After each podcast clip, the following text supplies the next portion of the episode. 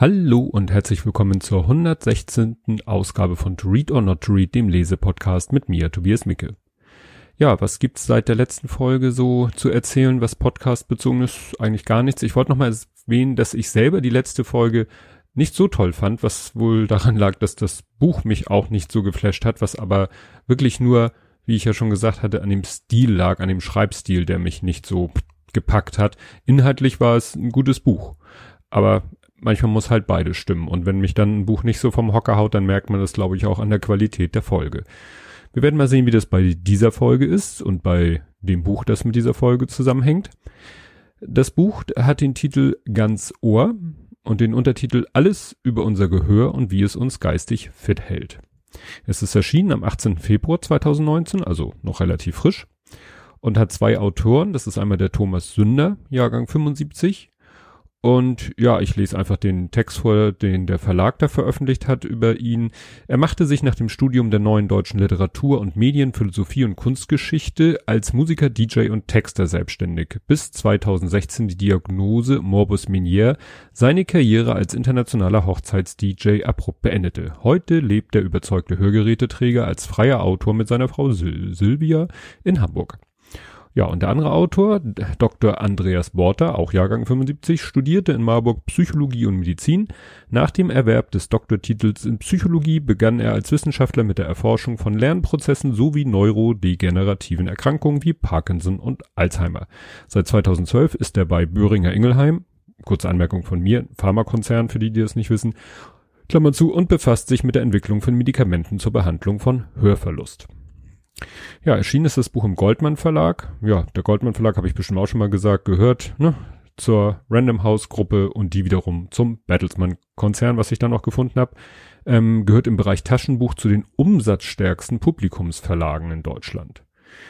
Ähm, ja, dann wie immer die Frage, wie bin ich an das Buch geraten? Ähm, es gibt ja den Buchpodcast Kapitel eins und in der Folge siebzehn, die relativ aktuell noch ist, ich glaube mittlerweile ist die Folge achtzehn erschienen, ähm, die heißt Im Bielefeld des Buchladens, äh, featuring Thomas Sünder. Da ging es darum, dass die beiden Macher des Podcasts sich mal äh, mit dem Thema Sachbuch auseinandergesetzt haben. Bisher haben sie immer nur über Romane gesprochen und sie wollten mal über das, äh, so haben sie es ausgedrückt, Bielefeld des Buchladens ist also die Sachbuchabteilung für die beiden. Und da hatten sie den Thomas Sünder zu Gast und der hat dann, ja, so erzählt von seinem Leben und wie er denn Sachbuchautor geworden ist, weil er hat vor diesem Buch schon zwei Bücher veröffentlicht. Da ging es um ein ganz anderes Thema. Aber wenn ihr da mehr wissen wollt, dann empfehle ich euch die Folge siebzehn von Kapitel eins. Die verlinke ich auch. Ja, zum Inhalt des Buches äh, gibt's als erstes ein, am besten das Inhaltsverzeichnis. Nach dem Intro kommt dann, ähm, ist das Buch in vier Teile aufgeteilt. Das Wunder des Hörens, wo erstmal es grundsätzlich um das Hören und die Ohren geht.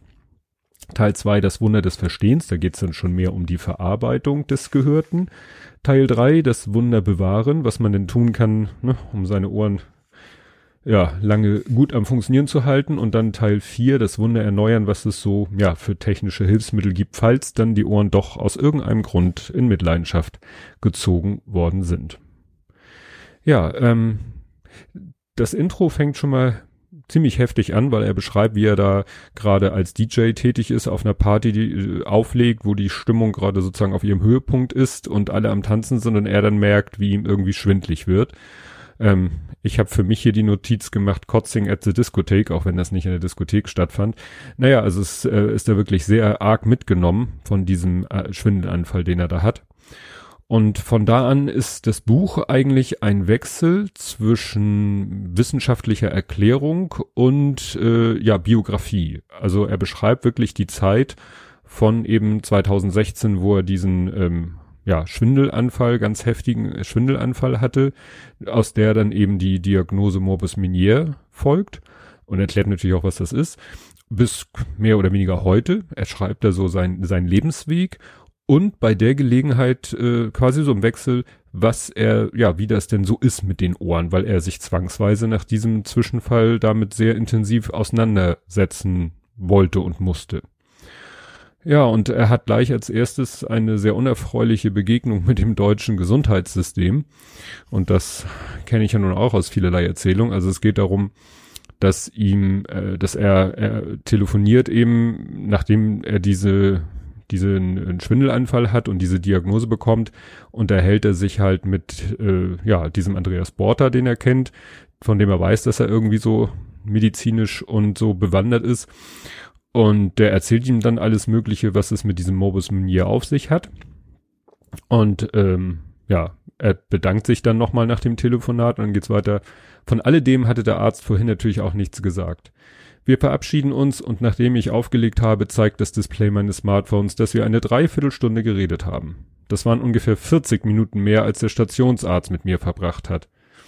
Jetzt fühle ich mich gewappnet für weitere Begegnungen mit dem deutschen Gesundheitssystem, das für Patienten mit lebensverändernden Diagnosen offensichtlich wenig Zeit hat. Ja, noch, das äh, hört man ja nun öfter. Ich sag mal, wir selber haben es ja auch in Ansätzen erlebt oder aus vielen anderen äh, Geschichten gehört. Ähm, ja, dann geht's weiter, dass er warnt vor Q-Tip-Missbrauch. Ähm, ne, kennt man vielleicht, dass man eben nicht mit dem Q-Tip wie wild im Ohr rumstochern soll, in dem in der Hoffnung, da irgendwie Ohrenschmalz zu beseitigen. Das fand ich deshalb so ge- interessant, weil die Erfahrung hat meine Frau gerade gemacht, die hatte da einen Besuch beim Hals-Nasen-Ohrenarzt und der hat genau davor sie auch gewarnt bzw. gerügt. Ne? Und sie hat Besserung gelobt. Interessant fand ich dann äh, noch die Beschreibung äh, von Georg von Bekesi. Ich weiß nicht, ob man den so ausspricht. Das ist der ein Doktor der Physik. Der hat neunzehnhunderteinundsechzig einen Nobelpreis bekommen, aber nicht in Physik, sondern in Medizin, weil er nämlich sozusagen mit seinem physikalischen Wissen über Schwingung und so weiter und so fort ähm, doch ziemlich gut äh, erkannt hat, wie das äh, Gehör funktioniert, also wie im Innenohr denn wirklich die verschiedenen Frequenzen und verschiedenen Lautstärken wahrgenommen werden. Das wird sehr ausführlich beschrieben, weil das ist halt für sehr viele Sachen wichtig. Also ich muss sagen, so am Anfang denkt man noch so, naja gut, was er da erzählt und erklärt und mit Trommelfell und mit den Gehörknöchelchen und so, ja, das hat man alles mal im Biounterricht gelernt, aber es geht dann doch wirklich sehr, noch sehr viel weiter und sehr ins Detail und so manche Sachen, ja, irgendwann ist man dann an dem Punkt, je nach Vorbildung, wo man dann noch was Neues eben lernt. Ab da wird's nämlich, wo ne, dieser Nobelpreis für Medizin eine Rolle spielt, ab da wurde es für mich dann auch neu. Interessant fand ich dann, oder bemerkenswert, um es mal so wertfrei auszudrücken, dass er dann natürlich auch über den Gleichgewichtssinn erzählt. Dann ist man natürlich schnell bei Reisekrankheit, bei Sehkrankheit, bei der verbundenen Übelkeit und so. Und da empfiehlt er ein, unter anderem, also auch neben Medikamenten und anderen Sachen, ein Akupressurarmband, was dann einen Akupressurpunkt drücken soll, der gegen ähm, Übelkeit helfen soll. Mal abgesehen davon, dass Akupressur fälschlicherweise mit zwei K geschrieben wird, äh, das ist nun mal ein Tippfehler, ähm, habe ich nochmal nachgeguckt. Ich habe ja hier auch schon mal das Buch, äh, wie heißt das, Gesund ohne Pillen, ähm, wo so über alle möglichen Medizinmythen aufgeklärt wurde. Da war, glaube ich, von Akupressur speziell nicht die Rede, aber von Akupunktur. Und es geht ja in die gleiche Richtung, basiert ja beides auf der T C M, traditionellen chinesischen Medizin. Und ich habe nochmal nachgeguckt, also so richtig äh, was dran scheint da nicht zu sein an der Akupressur. Aber naja. Ähm, ja, dann äh, geht es darum, wie man denn Lautstärke misst und wahrnimmt. Und jetzt bin ich hier gerade ein bisschen am gucken, auf welche Seite ich muss. hundertvierundzwanzig muss ich. Ach, sieh, da ist es ja.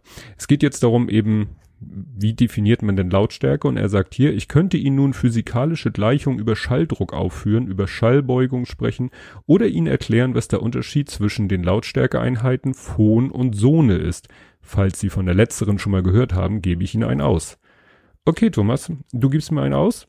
Ähm, Sone ist mir geläufig, aber das liegt daran, dass ich äh, jahrelange Leser der C T war und die C T ist eine Computerzeitschrift und die hat, ja, solange ich denken kann und ich habe sie über einen sehr langen Zeitraum gelesen, ähm, schon immer Lautstärken von, weiß ich nicht, irgendwelchen Gerätschaften gemessen in Sone, weil sie gesagt haben, dass das irgendwie praxisnäher ist als Dezibel und ähnliche Sachen. Ne, über die C T und dass ich sie lese, ähm, gelesen habe, muss ich ja mittlerweile sagen, habe ich ja sogar eine eigene Podcast-Folge gemacht, die Folge neunundzwanzig. Gut, ja, was ich dann auch noch sehr spannend fand, war, er erzählt dann ähm, in einem ja, Unterabschnitt Steinzeitblues auf der Knochenflöte, dass man mal äh, in der Schwäbischen Alb Ähm, aufgrund der Bauarbeiten von Stuttgart einundzwanzig hat man zweitausendacht eines der ältesten Musikinstrumente der Welt gefunden. Und jetzt lese ich vor. Es handelt sich um eine Flöte aus Schwanenknochen, die bereits vor über fünfunddreißigtausend Jahren von Neandertalern hergestellt und wohl auch gespielt wurde. Es gibt insgesamt nur wenige künstlerische Überbleibsel aus dieser Zeit, weshalb sich aus der Schwanenknochenflöte schlussfolgern lässt, dass Musik von Anfang an zur Kunstkultur gehörte. So, und wo ist jetzt die entscheidende Stelle? Jetzt muss ich mal was überspringen, genau.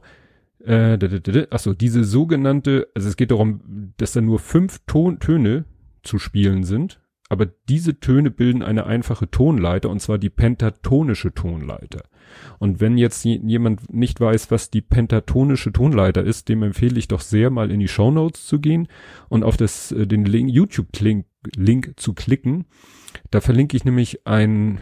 Ja, da ist Bobby McFerrin, den kennen alle irgendwie von Don't Worry Be Happy, wobei der ganz viel tolle andere Musik auch noch gemacht hat. Und der hat mal äh, im Rahmen einer einer Podiumsdiskussion oder eines Panels, hat der mal mit dem Publikum ganz spontan die äh, Pentatonic Scale, also die pentatonische Tonleiter erklärt. Und dieses Video fasziniert mich jedes Mal wieder so. Ich kriege jedes Mal eine Gänsehaut, wenn ich das sehe. Also kann ich euch sehr empfehlen. Und dann wisst ihr hinterher auch, was die Pentatonic Scale ist. Ja, dann kam noch wieder so ein kleines, äh, so ein kleiner Trigger im Moment, dass er nämlich erzählt hat, dass zu seinem Reisenotfallpaket neben einer Kotztüte, weil er jederzeit damit rechnen muss, äh, wieder so einen Schwindelanfall zu kriegen, auch Diazepam. Das erinnert mich vom Namen her und auch von der Wirkung an Lorazepam, unter dem, mir bekannt unter dem Namen Tabor, weil das ja zu einer gewissen Zeit äh, eine wichtige Rolle in unserem Leben spielte, weil wir es als Notfallmedikament für unseren Sohn brauchten. Ja, dann erwähnt er noch mehr so, ne, weil er ab und zu mal so so alltägliche Dinge einstreut, wenn er so aus seinem äh, Leben berichtet. Dann erwähnt er den Tornado in Hamburg. Und der ging nämlich damals äh, ziemlich knapp hier an uns, also da meine ich, wo ich wohne in Hamburg. Äh, also, ne, er, hatte ich ja am Anfang gesagt, dass er in Hamburg wohnt, ich wohne auch in Hamburg. Und dieser Tornado damals ging nämlich ziemlich knapp an uns vorbei, vor allen Dingen am Garten meiner Eltern. Also da sind andere Parzellen im Garten, im Kleingarten meiner Eltern sind wirklich von dem Tornado da platt gemacht worden. Dadurch kann man das ziemlich genau eingrenzen. Das war am siebten sechsten zweitausendsechzehn und war offensichtlich Thema in der ersten Blathering-Folge, dem anderen Podcast, wo ihr mich hören könnt. Spannend fand ich dann auch, dass es in einem Kapitel um Raumakustik geht. No, da geht's, also es geht um Schallausbreitung in Räumen und ähnliches. Und äh, dass manchmal eben Menschen sagen, äh, was weiß ich, bei Fernsehsendern anrufen und sagen, irgendwie ist der Ton so schlecht, man kann die Leute gar nicht verstehen. Da meint er ja, es liegt vielleicht daran, wie ihr Fernseher im Raum steht und wie die Lautsprecher vom Fernseher sind. Und dann ähm, beschreibt er hier etwas, dass rechtwinklige Räume grundsätzlich erstmal ungünstig klingen, wissen auch Betreiber von Kinos und Konzerthäusern. Meistens sind Vorführungsräume trapezförmig. Achten Sie beim nächsten Kinobesuch mal darauf. Vermutlich wird der Filmsaal eher aussehen wie ein Tortenstück als wie ein Rechteck. Zudem gibt es viel Stoff durch die Polster der Sitze, die Vorhänge und oft auch Wandverkleidung aus Textilien. Die meisten Kinosäle haben keinen unangenehmen Nachhall. Ne? Und das ist das, was ja ich ja gerade äh, vor kurzem erst erlebt habe, weil ich ja auf der Subscribe war, die ja wieder dieses Jahr wiederum stattfand in den Räumen des äh, Deutschlandfunks und wir da ja Ähm, Tonstudios besichtigt haben, die eben akustisch auch, da hat die Dame, die uns rumgeführt, auch mal betont, ne, hier gibt's keine rechten Winkel, hier gibt's selbst die Glasscheiben zum Studio, äh, zum Regieraum, selbst die sind irgendwie schräg eingebaut, damit ja der Schall nicht direkt wieder zurückreflektiert wird zum, in Richtung des Sprechers, sondern am besten zum Boden reflektiert wird und da dann sich irgendwie verliert.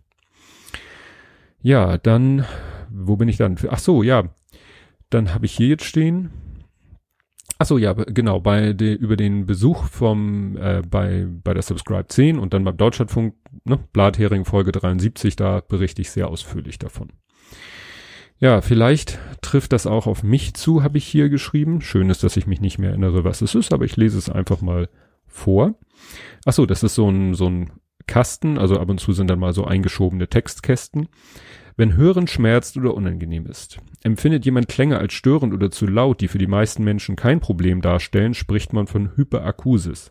Dieses Symptom kann viele verschiedene Ursachen haben, wie eine Lähmung der Muskulatur im Mittelohr, Migräne, Hals- oder Nackenverspannung, ebenso psychische Erkrankungen wie Depression oder posttraumatische Belastungsstörung. Häufig tritt Hyperakusis zusammen mit Schwerhörigkeit oder Tinnitus auf. Ja, also das ist etwas, wo ich sage, ja, vielleicht trifft das wirklich auf mich zu, weil ich habe ja nun auch schon seit Jahrzehnten, ja, doch, sind doch schon Jahrzehnte mit dem Tinnitus zu tun, mal mehr, mal weniger stark. Ist nicht so, dass ich darunter leide, ähm, ihn aber wahrnehme, gerade abends, wenn ich dann zur Ruhe komme und im Bett liege und noch was lese, gerade dann, weiß ich nicht, ob er dann besonders laut ist, weil ich einen mehr oder weniger anstrengenden Tag hinter mir habe, aber sag ich mal, der Tinnitus ist nun wirklich schon mein mein lebenslanger Begleiter und war ja auch mal zwischenzeitlich wirklich schlimm, dass es dann schon so Richtung, naja, dass es wirklich unangenehm wurde, je nachdem, wie die Lebensphase gerade war und dass ich manchmal auch so empfindlich bin ähm, und Sachen höre, wo ich das Gefühl habe, andere Leute hören es nicht oder nehmen es nicht so als störend wahr, wie ich es wahrnehme. Das kam mir dann doch bekannt vor. Ja, dann, ne, ich sagte ja, er erwähnt immer so Sachen aus dem Alltag und er ist Hamburger. Er, und beim Thema Lärm war dann natürlich bei der Soko Autopose, das ist hier in Hamburg so eine Sonderkommission, die sich darauf spezialisiert hat, die Autofahrer irgendwie mal ins Visier zu nehmen, die ja entweder ihre Autos manipulieren, damit sie lauter sind als ab Werk und notwendig und erlaubt, oder auch durch ihren Fahrstil einfach unnötig viel Lärm machen, ne, und wie der Name der Soko schon sagt, Autoposer, der Name ist halt Programm bei diesen Leuten. War auch öfters Thema in meinem anderen Podcast, weil man da immer wieder den Kopf schüttelt, was da für Leute, was für Autos, wie manipulieren, um möglichst aufzufallen. Ja, dann ähm, geht's noch um die Jugendsünde Ohrenkater, das, den Begriff fand ich einfach äh, sehr schön. Es geht darum, wenn man dann irgendwie bei einem Konzert oder in der Disco ist oder so, was dann die Ohren am nächsten Tag machen. Er vergleicht das erst mit dem Alkoholkater, aber dann sagt er hier, anders geht es unseren Ohren. Wenn wir sie mit einem Konzert oder Clubbesuch überlastet haben, können wir zwar auch eine Art Kater fühlen, beispielsweise indem wir etwas schlechter hören oder ein Klingeln in den Ohren haben, das außer uns niemand wahrnimmt. Es ist aber ein Trugschluss zu glauben, dass dies wie ein Alkoholkater jedes Mal auch wieder verschwindet. Tatsächlich kann schon eine einzige Überlastung, zum Beispiel dreißig Sekunden ohne Gehörschutz beim Rockkonzert oder wenige Minuten in einem Club, unser Gehör dauerhaft schädigen. Dieses Risiko verdrängen die meisten Musikliebhaber. Ja, und da denke ich so, ja gut, das hätte ich vielleicht mal mit sechzehn Jahren lesen sollen, weil ich leider auch zu der Fraktion gehöre, die ähm, äh, ja in den Jugendjahren gerne viel und laut Musik gehört hat. Und da ich ja so, ja, zu der Zeit in der House, äh, später Acid House, später Techno-Fraktion unterwegs war und dann auch mal gern direkt vor der Box gestanden habe, ja, hätte ich das gewusst, ne? Es, äh, ja, ich, nee, mein, wenn ich jetzt an meinen großen Sohn denke, der ist gar nicht so ein Disco-Gänger oder laute Musikhörer, also, ja, Gott sei Dank. Ja, interessant finde ich auch, dass, ähm, Thomas dann schreibt, dass er das Fliegen meidet, nicht nur wegen der Druckunterschiede, die ihm Probleme bereiten könnten, sondern auch aus ökologischen Gründen. Das ist ja sehr vernünftig. So wie auch Tobi Baier mal gesagt hat im Einschlafen-Podcast, ich fahre jetzt, ich muss nach London, sagte Tobi Baier, und ich versuche mal mit dem Zug. Genau das hat, äh, so nicht genau das, aber so ähnlich hat Thomas es gemacht. Er musste nach Paris und hat dann überlegt, das mit dem Zug zu machen. Ähm, aber während Tobi Baier nach London, glaube ich, neun Stunden gebraucht hat, hätte er nach Paris zwanzig Stunden gebraucht, also der Thomas. Das ist natürlich dann, da muss man dann sagen, nee, irgendwann ist es dann auch mal Schluss. Man kann ja mit Atmosphäre kompensieren. Ja, dann äh, beschreibt er das Phänomen Hörsturz. Und das kennt der, ja, der ein oder andere Podcast-Hörer von Boris Nienke von Happy Shooting.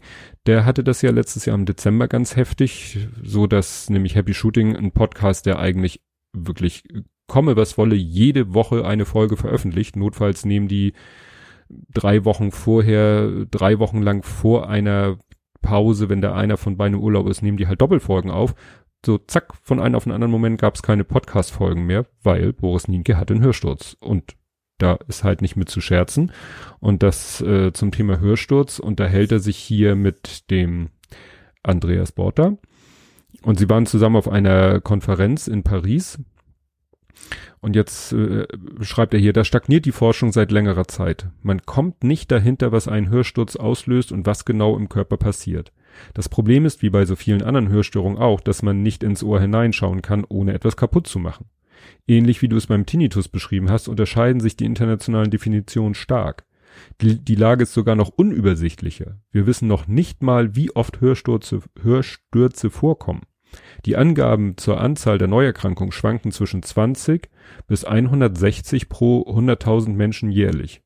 Danach könnte jeder fünftausendste betroffen sein oder aber auch einer von sechshundertfünfundzwanzig.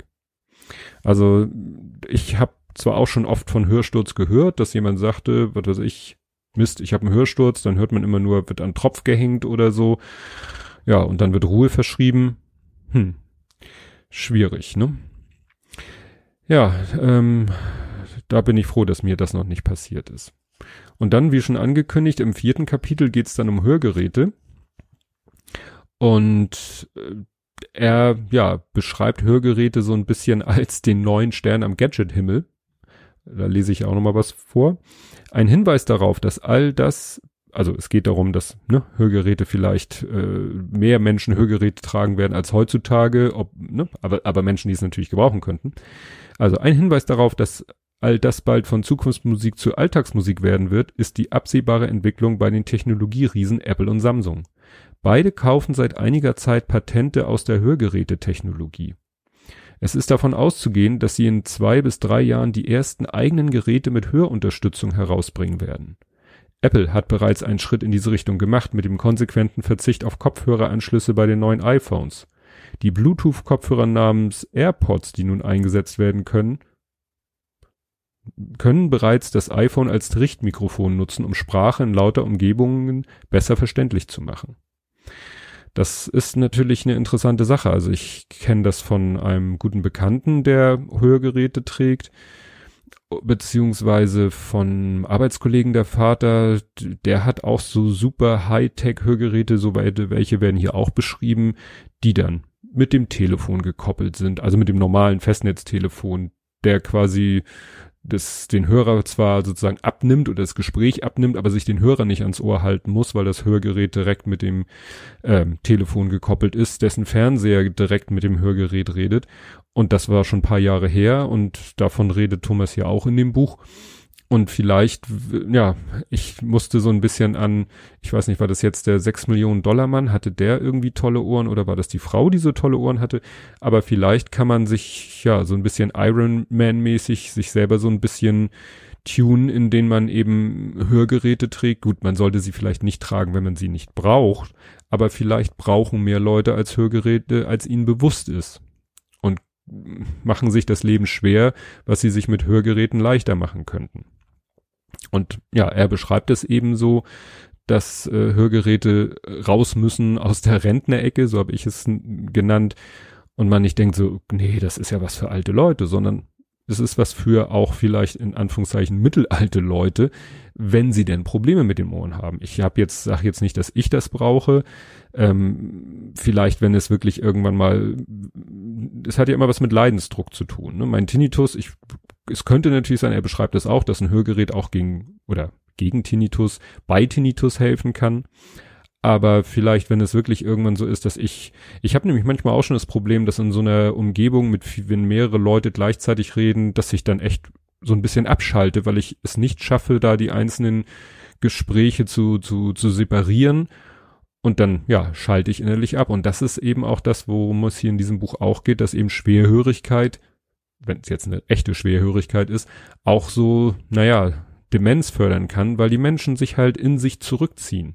Und sagen, äh, ich krieg das, das geht mir hier alles irgendwie, ich kann hier eh niemandem folgen, die ganze Geräuschkulisse nervt mich, ich schalte mal intern ab, weil sonst kriege ich hier die Krise. Er gibt dann auch noch Tipps in, in, im Umgang mit Schwerhörigen, dass man eben, wenn man weiß, der hat ein besseres und ein schlechteres Ohr, dass man natürlich in das bessere Ohr spricht. Und etwas, das mir, also, und ich bin nun wirklich nicht schwerhörig, was ich meinem Sohn manchmal sage oder auch meiner Frau sage, wenn meine Frau, was weiß ich, im Einkaufszentrum oder irgendwo geht sie mal, aus irgendwelchen Gründen geht sie mal vor mir und dann sagt sie was, dann sage ich auch, tut mir leid, wenn du vor mir gehst und sie geht ja nicht rückwärts und sprichst nach vorne, dann verstehe ich nichts in so einer Atmosphäre wie eine, wie in der eines Einkaufszentrums. Ne? Oder reicht ja schon, wenn man nebeneinander geht in einer etwas lauteren Umgebung und man dreht den Kopf dann vielleicht sogar weg, weil man irgendwas sieht, man guckt nach rechts, weil man da was sieht und sagt dann was und der, der das hören soll, geht aber links von einem. Also ich habe dann teilweise auch schon Probleme, das zu verstehen. Und die Tipps gibt er hier halt auch so. Ja, dann kommt noch das Nachwort und das habe ich das hier zusammengefasst unter dem, äh, sag ich mal, berühmten Spruch, dein Körper ist ein Tempel. Also er hat eben diese ganze Geschichte, die ja eigentlich nur in Anführungszeichen sein Ohr betrifft, ähm, hat er eben auch zum Anlass genommen, sich über seinen ganzen Körper Gedanken zu machen. Also zum Beispiel hat er abgenommen, ernährt sich sehr bewusst, inklusive so Nahrungsergänzungsmittel, wo ich dann überlegt habe, ja, mittlerweile hau ich mir morgens auch ziemlich viele Tabletten rein, also so nichts äh, Weltbewegendes, so Vitamin B-Komplex und, und Vitamin D und ja, wo man immer die Befürchtung hat, dass man vielleicht trotz ne, bewusster oder guter Ernährung, hofft man ja, ähm, ja, doch, dass einem da doch irgendwas fehlt. Interessant fand ich dann, er filtert sein Wasser und zwar durch so eine Ultrafiltrationsanlage wegen der Mikroplastikteilchen, die es auch im Hamburger Trinkwasser gibt, wo die Hamburger Wasserwerke sagen, ja, die gibt es, aber das ist in einer Konzentration, die völlig unschädlich ist, ist natürlich immer die Frage, wer, wer entscheidet das, aber ich habe kein Problem damit, das Hamburger Leitungswasser zu trinken. Ja, und zum Schluss kommt dann noch äh, das Übliche, so Danksagung und ein sehr, sehr, sehr, sehr, sehr ausführliches, sehr langes Literaturverzeichnis. Also da merkt man, dass in dem Buch so, äh, sag ich mal, so locker ist im Ton auch geschrieben ist und gut lesbar dadurch auch ist.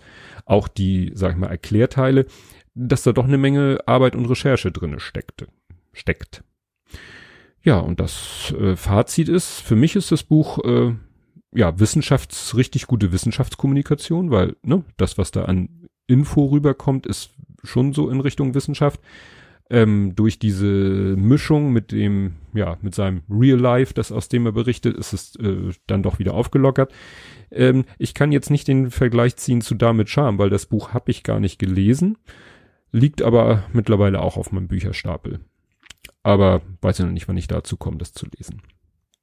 Die einzige Kritik an dem Buch ist, ähm, am Anfang, es ist ja bei dieser Wissenschaftskommunikation oder wenn man versucht, Leuten so wissenschaftliche Zusammenhänge zu erklären, bedient man sich ja oft irgendwelche Analogien.